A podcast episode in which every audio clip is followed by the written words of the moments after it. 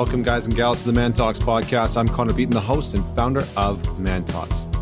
Man Talks exists to help develop self aware, high performing, and impactful men in the world, the type of men you want to be, and the type of men you want to be around. This podcast brings together the best thought leaders, teachers, and extraordinary individuals to help teach and mentor you on how to be a top performer in life, love, and business.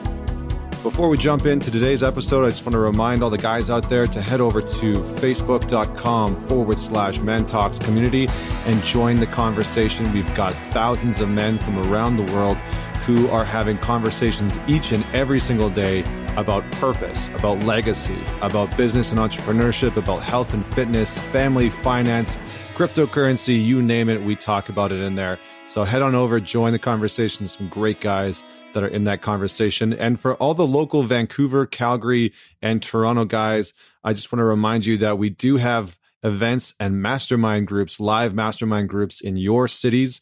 Uh, head on over to mantalks.com forward slash mastermind and performance mastermind to check that out. So with me today, I have a much awaited guest. We have been uh, inundated. Really, that's the only word. I've never had so many requests for us to have this conversation. So today's conversation is all about cryptocurrency. It's about blockchain and it is about the future of a different financial model. And with me today is Ameer Rosic. And Ameer is an entrepreneur. He's an investor. He's a blockchain evangelist and the founder of Blockgeeks, an online hub uh, about the rapidly evolving world of blockchain technologies. And Rosic Media is a niche digital marketing firm, which is his company uh, that has helped many, many companies leverage the latest and greatest marketing strategies to fuel their businesses. Global brands like Five Minute Journal, Luxury Hair, Activation Product, QCon, Socialite Conference, Decentral Jaxx, and so many other Fortune 500 caliber companies he is really doing some incredible work, especially with Blockgeeks, which is a website that explains some of the block uh, blockchain technology along with Bitcoin technology uh, I think they see somewhere about one or 1.5 million people every single month who are, are logging on there and checking out their site. So uh, definitely head over to Blockgeeks. We talked a little bit about it in this podcast episode, but this episode is all about cryptocurrency. We are going to break down some of the fundamentals. So if you're not too familiar with cryptocurrency, we're going to kind of, we're going to try and start from the basics. We're going to talk about what is cryptocurrency? How is it different we're going to talk a little bit about Bitcoin specifically and what that is. We're going to talk about blockchain and Ameer actually breaks down what blockchain actually is. And we're going to look about at how these technologies are going to shift and change uh, potentially our future industries. So Ameer dives into some of the industries that could be impacted by these technologies, why it's such a huge threat to the government, uh, why it's such a huge threat in terms of the current banking system and financial economic system. So it is a really, really cool conversation. Um, I got a lot out of it, and I can tell you that this probably will not be the last conversation uh, that we have about cryptocurrency as it continues to evolve. So if you find uh, great value out of this conversation, let me know. Hit me up through any of our social media channels, Instagram. Uh, I run all of them personally. So I'd love to hear from you about what you thought of this podcast episode and who else you would like to hear on. So without any other further delay, I would like to introduce and bring on Ameer Rosic. Thanks for having me on, man. How you doing? I am great. I'm great. Yeah. So let's let's just dive in because you know this is something that a lot of our listeners have really been dying to hear. A lot of the guys have been reaching out, like find somebody about blockchain, find somebody about cryptocurrency, like interview. We want to know. We want to know. So I'm excited to dive into that. But before we do, I would love for you to share a defining moment for you in your life or defining moments that have really led you on the path of where you are today. So I'm going to rewind back to when I f- almost elementary school, uh, but entering high school. So I barely f- fit in elementary school. They wanted to put me on Ritalin and Prozac.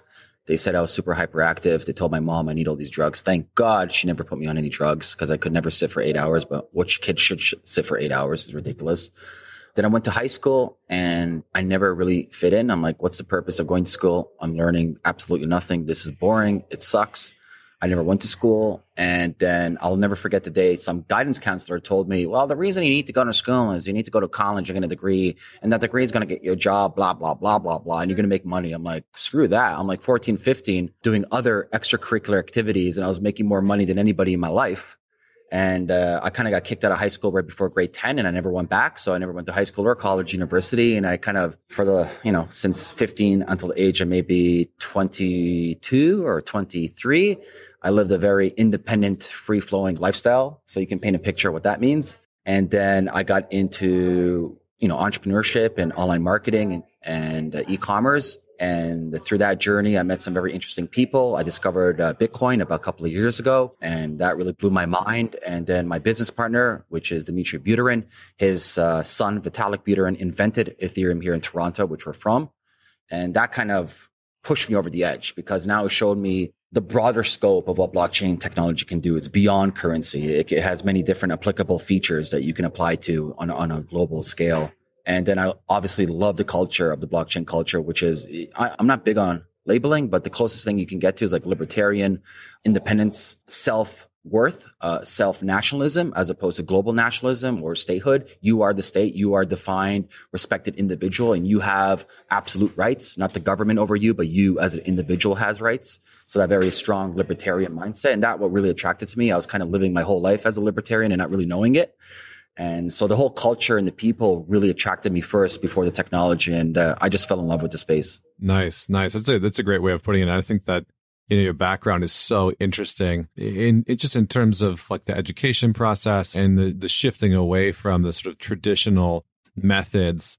Uh, you know, you mentioned being a hustler. I think that that was, that was one of the things that you talked about before. I've seen you talk about that before as well. And I think it's just it's so applicable to see the the trajectory that you can hustle and not need to go to the traditional path and still have incredible success. So I think in terms of how I want to structure this, because there's a lot to cover. You know, there's cryptocurrency, there's blockchain, there's you know all these different things. So let's just start with cryptocurrency. Why did it draw you in in the first place? What was so appealing about it? Well, I grew up you know, watching documentaries such as Zeitgeist and all these conspiracy things about like the Illuminati, etc. And from a very early age, and this started when I got kicked out of high school, maybe from the age of 15 or so, like, yeah, I was about 15. The whole fiat currency system, the whole system itself, I was kind of like anti-establishment for a very uh, early age.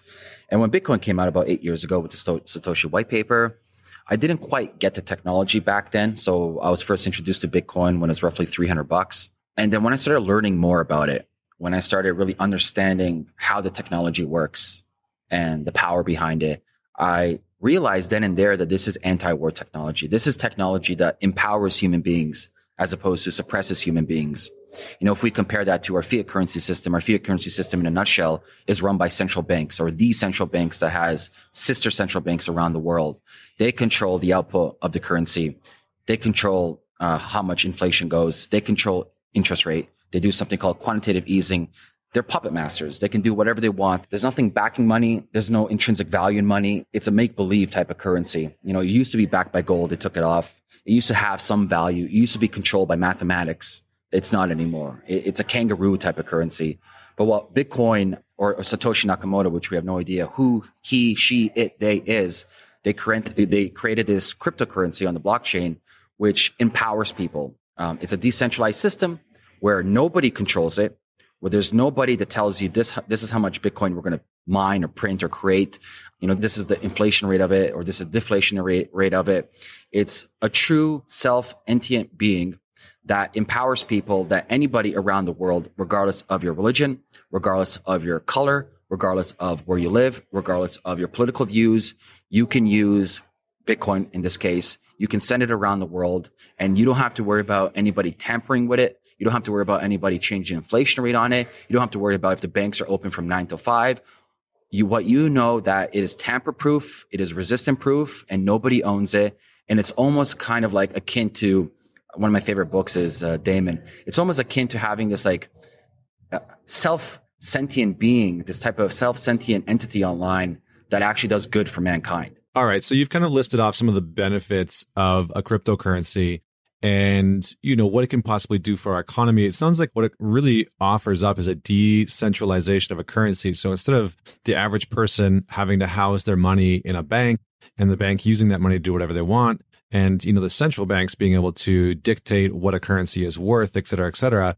It puts the onus of the money into the individual's hands. Is that somewhat close? Yes. And above all, it creates transparency because let's say I send you a Bitcoin transaction and uh, we fast forward five years from now. At any given time, you and I can go to the Bitcoin blockchain and exactly see if this transaction happened or not. So there's no lying, there's no cheating, there's no, you know, I gave him money, never received it. Everything's confirmed. So what this does is creates a true transparent type of cryptocurrency that truly, I would say, empowers almost every single human being in the world. And I actually see Bitcoin more or less as not even like a day to day currency currently as a state, but I actually see it as more of a store of value at the moment where I don't want to park my money in fiat. In fact, I don't even want to park my money in precious metals. I'd rather park my money in a distributed, decentralized, uh, capped system such as Bitcoin, which is only going to be 21 million mined ever, period. I think that'll be around like the year 2100 or something. You and I will probably be maybe dead or maybe not. Who knows with technology? um, yeah, you never know with CRISPR.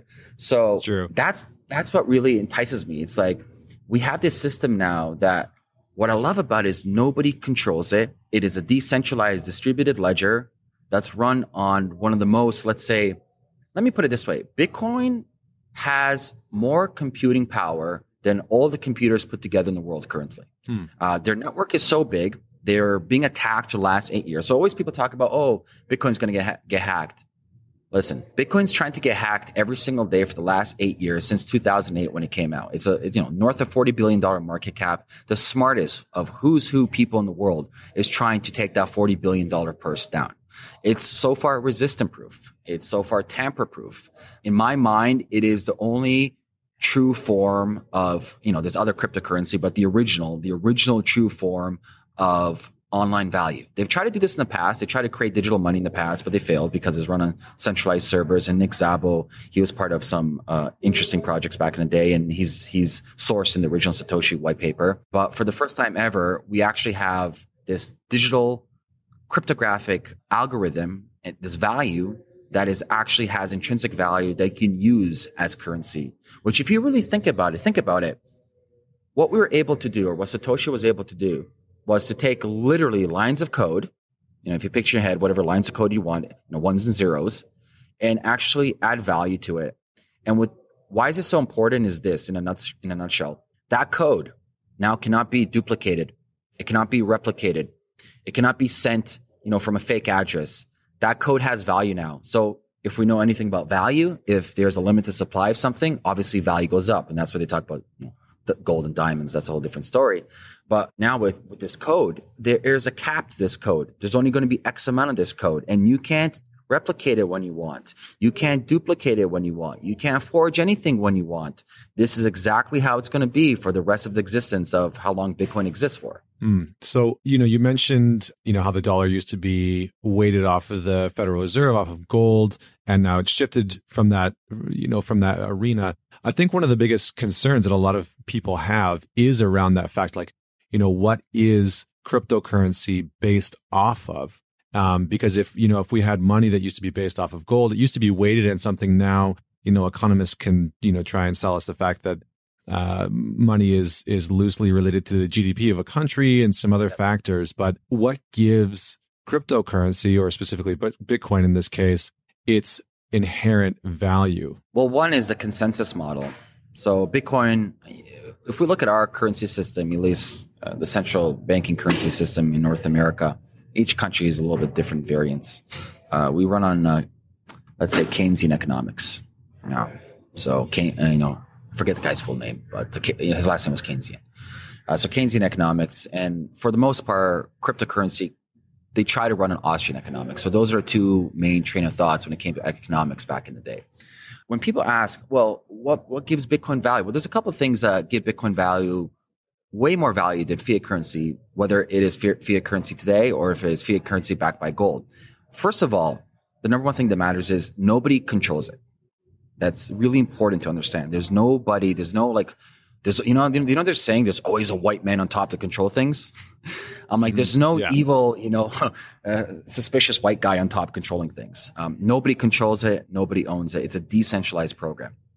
Number two, based on the consensus algorithm. So each cryptocurrency, and there's like 800 plus cryptocurrencies in the world right now, but Bitcoin has a consensus algorithm called proof of stake, where mathematically what it has to do, what these miners or the net, the, the supporters of the network, I don't like to use miners uh, word, but the supporters of networks have to do mathematically what they have to do cannot be cheated, cannot be forged, cannot be, let's say, duplicated by some software. It has to be done through what they do, what they call mining. It has to be done through that. And number three, a cap. So our fiat currency system, it's a limited printing. We have something called quantitative easing. They, they do it all the time. For example, 2008, oh my God, uh, the economy is crashing because of real estate and there's no money and the auto company is going out of business and the insurance companies are going business and these mortgage companies are going out of business.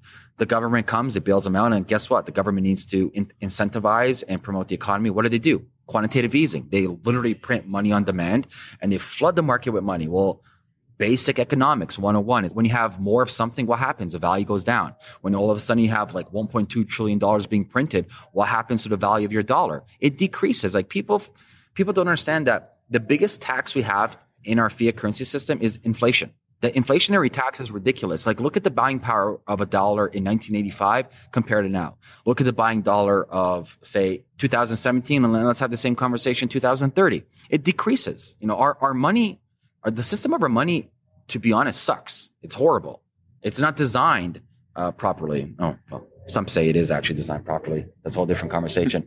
Uh, but Bitcoin's completely different. There is no quantitative easing. There is no one white man on top telling you what to do. There's, there's nobody that can say this is how I want it to do. It's based on cryptography.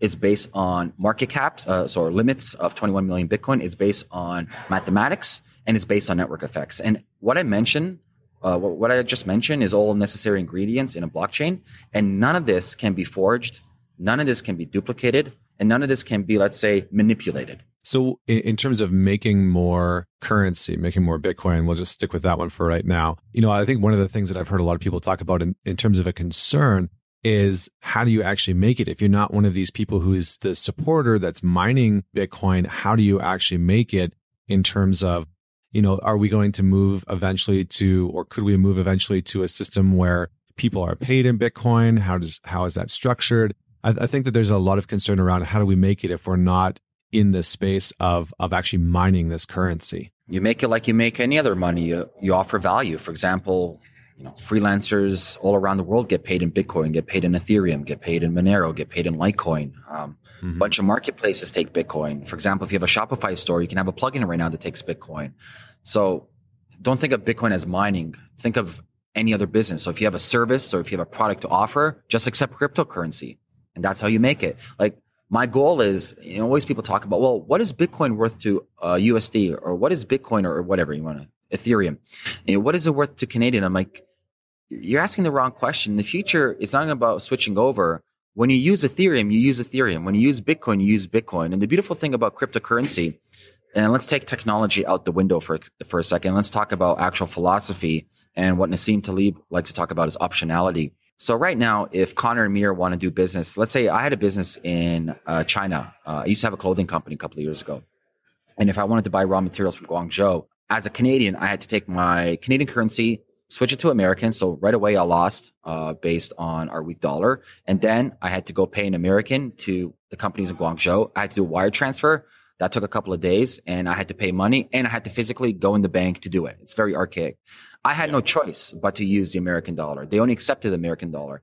Well, with cryptocurrency, you have something called optionality because now for the first time ever, I have an option. I don't have to use USD. I don't have to use Canadian dollar. I don't have to use euro dollar. If my supplier wants to take Ethereum, I can literally go on my phone or go online. He gives me his Ethereum address.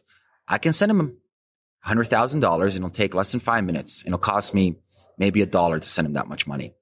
It's confirmed. It is non-replicatable, is non-duplicatable, and that transaction is confirmed on the blockchain forever.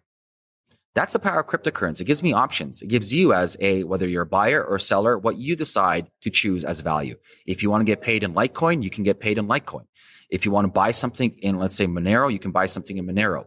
For the first time ever, we as a human species, we have the options of using different currencies based on our philosophical belief systems. And each currency has a different philosophical belief system. And I think we're living in amazing times right now. And we're living in, I'll say one of the most experimental periods of, of this technology where I think a lot of people really don't understand how beneficial and important this technology is for mankind. Yeah. And so how do you see this? Cause I, I mean, I hear something really incredible coming out of this uh, conversation, but how do you see these cryptocurrencies impacting us moving towards a universal or a global economy versus like a true global economy versus what we have right now?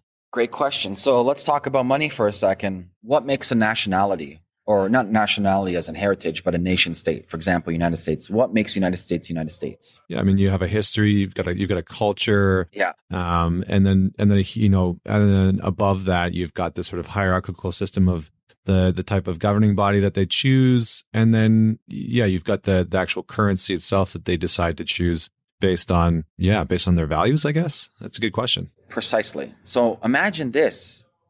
Bitcoin does not have any nationalism. Bitcoin doesn't have any religion. Bitcoin does not have any geographical location. Bitcoin does not have any creed. It doesn't have anything that you can say hey that's its ideology or ideology. And if you take that into consideration then one must ask then what's the point of nation states when the currency that i choose anyone in the world can accept it at any given period of time for literally like for example even with ethereum i can send a million dollars with ethereum. Maybe cost me two dollars a cent and it takes less than 10 minutes and doesn't matter where you live. All you need is internet connection and you're good. So the whole idea of nation states completely changed when currency is not attached to a nation state when governments don't actually control that currency. Commerce changes. Free trade uh, rules change. For example nafta here in north america united states actually has a pretty damn good deal with nafta. We don't. As canadians nafta you know, sorry if I'm swearing, but NAFTA fucking sucks for Canadians. We get the short end of the state. Like it's horrible. It's it's an absolute yeah. horrible, horrible deal for Canadians. Uh, but the American corporations, they win. They have a, you know, they have a really good deal for NAFTA. But what that completely changes when I can bypass all of that, use a cryptocurrency of my choice if the secondary party accepts it, and I can do commerce with them. So what this does, as you mentioned earlier, it actually creates a platform for a true globalized I'm going to say nation state, but a globalized society, uh, a true laissez-faire capitalistic society where we have real capitalism as opposed to this cronyism right now where people think it's capitalism, but it's not capitalism. And we create this true economic freedom. It's expression of oneself. You know, money is communication. Money is language. And when I'm forced to use certain currency, you are literally censoring me. You're telling me this is, this is the only language you're allowed to speak. But with cryptocurrencies, I have now the freedom, the expression to use multitudes of different languages and multitudes of different expressions of my mythology and my and my belief systems. And like I mentioned earlier, there's at the current state more than 800 different cryptocurrencies, and you know there's nothing stopping. Say you and I, you and I want to make maybe you know. I don't know. We, we we'll make a random cryptocurrency. We'll take, you know, like a, we'll call it the Connor, you know, cryptocurrency. If all of a sudden a million people decide to have, or they see value in the Connor cryptocurrency, all the power to you. There's nothing stopping from you guys creating your own cryptocurrency. So that's what I said earlier. I consider it anti-war technology.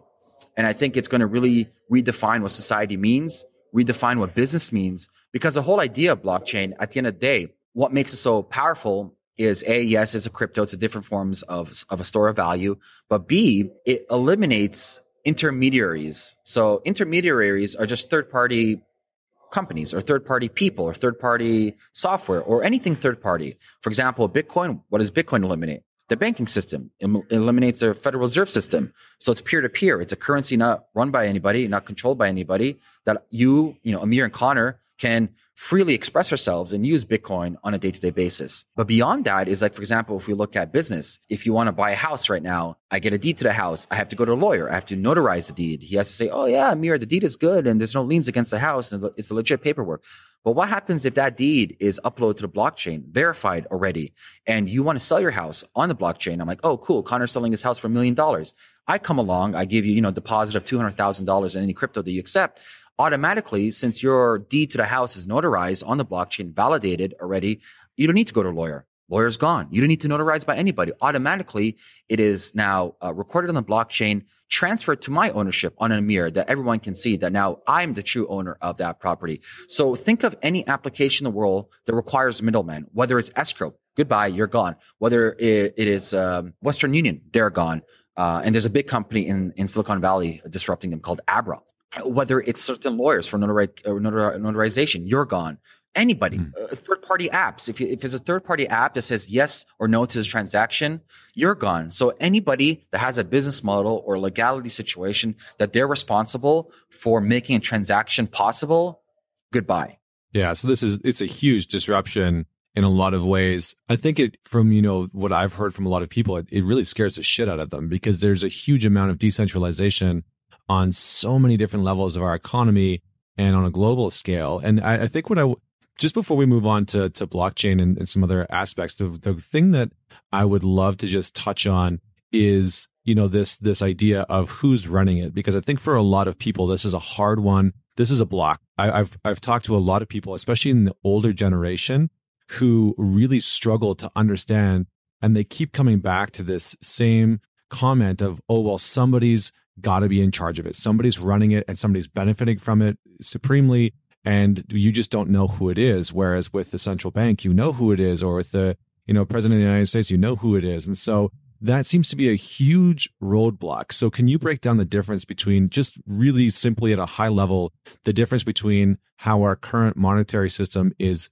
run from a high level and versus, you know, who's quote unquote in charge of cryptocurrency or, or not in charge of cryptocurrency and how that actually functions then? Sure. So to summarize both, I try to keep it as simple as possible and maybe give some yeah, analogy. Yeah, I know. I know it's a. I know it's a big, big question. and yeah, and, it applies to different case studies. Um, to summarize, just for the fiat currency system, it's quite simple. You have a governing body. You have a Federal Reserve System. They define the rules. They define the interest rate. They define the economic, uh, let's say, variables of that year. It's simple. It's a group of people that come together and say, "This is what's going to happen. We're going to print this money, and we're going to do whatever we want to do." uh, and 99.99% of the time based on complete flawed economics, like the stupidest of the stupidest economic theories. So that's the Federal Reserve System.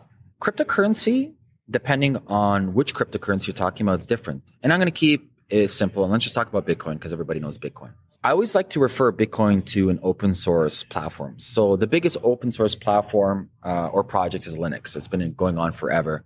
So what open source is is quite simple. It's open code online that anybody can see, that anybody can test, that anybody can implement, that anybody can add to it, that anybody can do whatever they want with it. It's open source. That's the whole point. It's open to the world. There is no copyright against it. There's no, you know, patents for it. It is open. So that's the first thing to understand. Open source. Nobody owns it. It's out there for everybody to contribute. So how Bitcoin grew was like this. This guy, Satoshi, like I said, we have no idea who he is or if they, she, they, what, whatever. In 2008, they produced this white paper online uh, in, in certain uh, web forums and a bunch of people came around and started helping him. He gave the code. He's like, Hey guys, this is my code. And they started adopting the code, improving the code, started slowly first building the first blockchain nodes or the computers talking to each other. And then more people got involved. They're like, Oh, what is this? oh, well, here's open source code. So they got involved and they started implementing their own things, adding to the code, building more computers so the computers talk to each other and so forth. It continued growing and growing and growing and more people getting, people have to understand what I mean by open source and people work in this. People literally spend their whole life working for free, like working on Linux for free. I know developers are working Ethereum and Bitcoin every single day for free. It's a culture. It's, it's a mindset. It's adding value towards the world, adding value towards the ecosystem, the economy, and creating something amazing that actually benefits the world. So it's an open source platform that kept on growing. The more people added code to it, more computers started getting connected to it. And slowly over time, it just kept on building momentum and, and, and building a more robust type of code. And yes, nobody owns it. There's nobody that tells the Bitcoin, whatever foundation or the Bitcoin code, like this is how you have to behave. No one can come around and just code whatever they want and say, this is how I want it.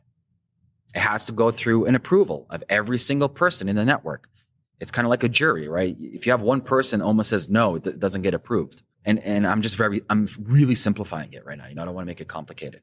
you know, pretend Connor, like, you know, say Connor's like the top engineer in the world in Bitcoin. Like he knows his shit and everybody knows he knows his shit. Connor can't come around and be like, all right, guys, this is the new code and everyone's going to run this code. Nope. Nope. Not at all. It has to go through a very, very, let's say, mathematical consensus based on miners, based on everybody who's involved in Bitcoin. Everybody has to approve it. And that's very difficult, extremely difficult. It hasn't done yet. And, and no one's really done it yet. And one of the reasons why Bitcoin is having, let's say, scaling issues because of that. But uh, it's also a lot of benefits behind that as well. So yeah, nobody owns it. It's open source. You can go and you can contribute knowledge to it. You can do whatever you want with it. You can copy the code and create your own cryptocurrency, which is Litecoin. Litecoin was created a couple of years ago based on a clone of Bitcoin. You can do the same thing for Ethereum. It's an open source project.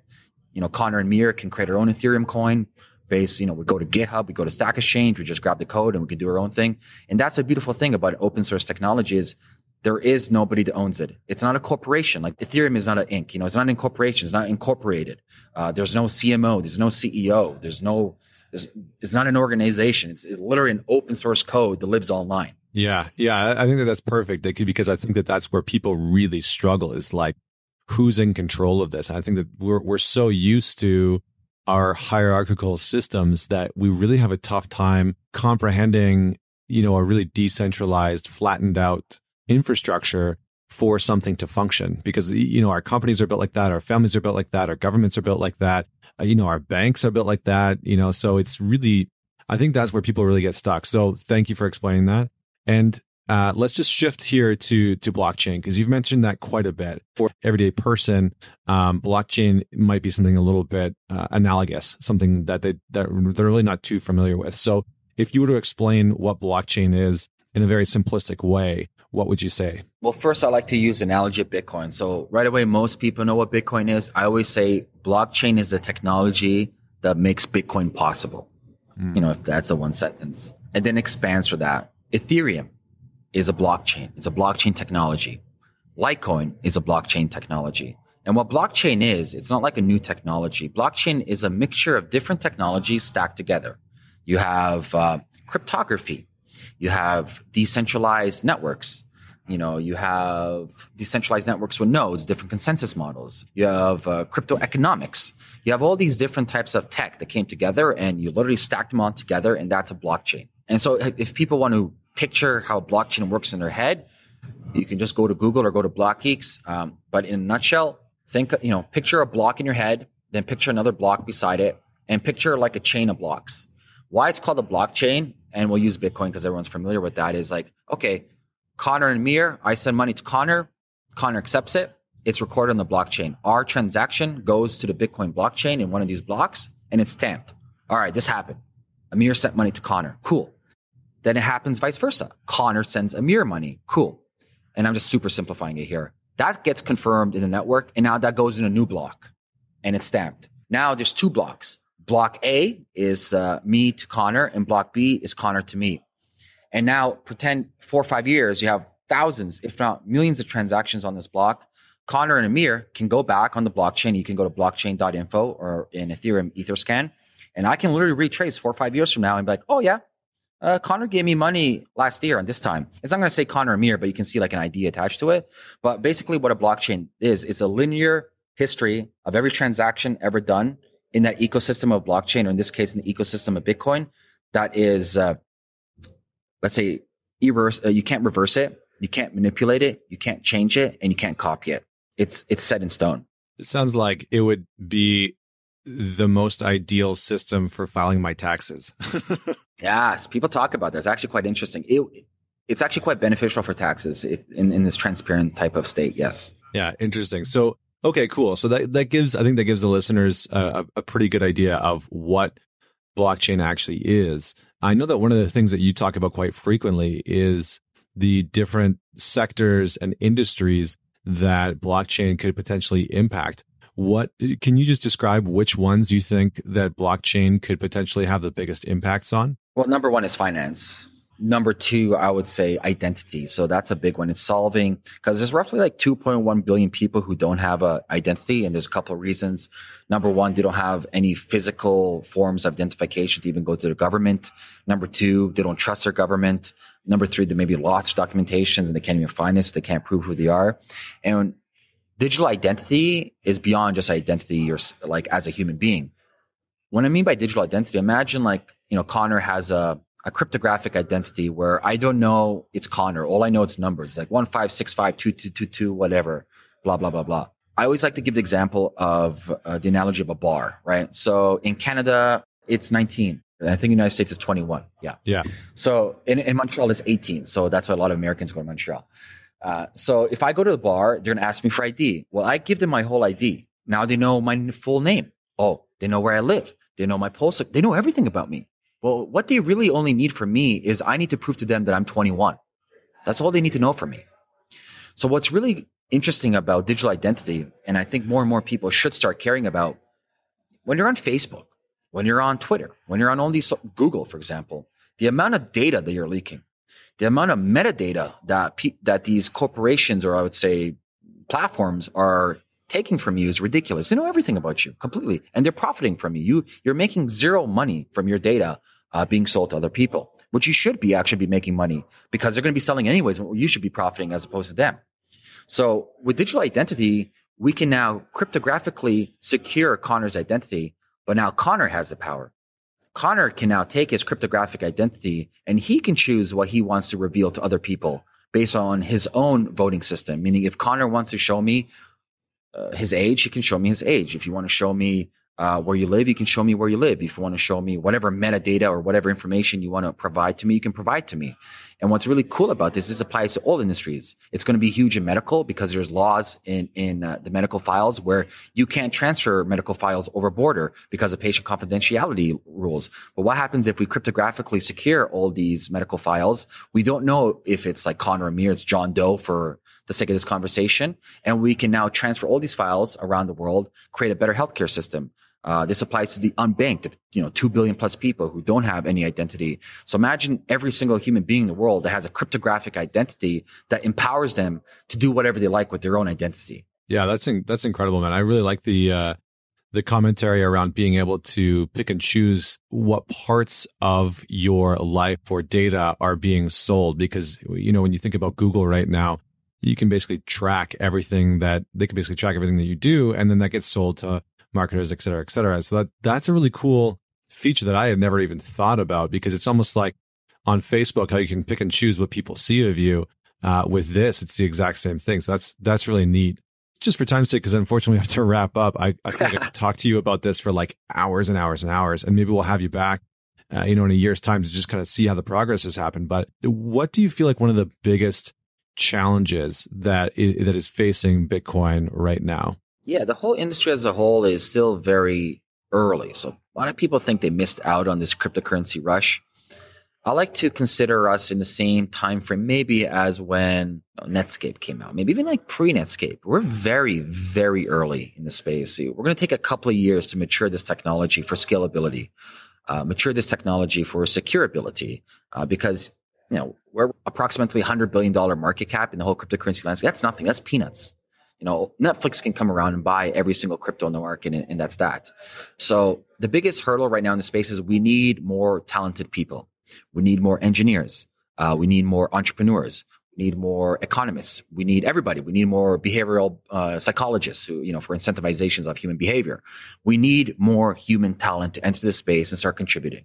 Very cool. Very cool. And, and if people want to let's do both sides of the spectrum. But if people want to get involved, where should they go? And on the other side of the spectrum, if there's people that that necessarily don't want to get involved, but they wanted to invest, um, what do you see as as being the most stable platform for for people to invest in? Uh, if they want to get involved and learn what blockchain is and learn about Ethereum, learn about cryptocurrency, and maybe get some training, uh, they can go to Blockgeeks, so B L O C K geeks.com, so blockgeeks.com.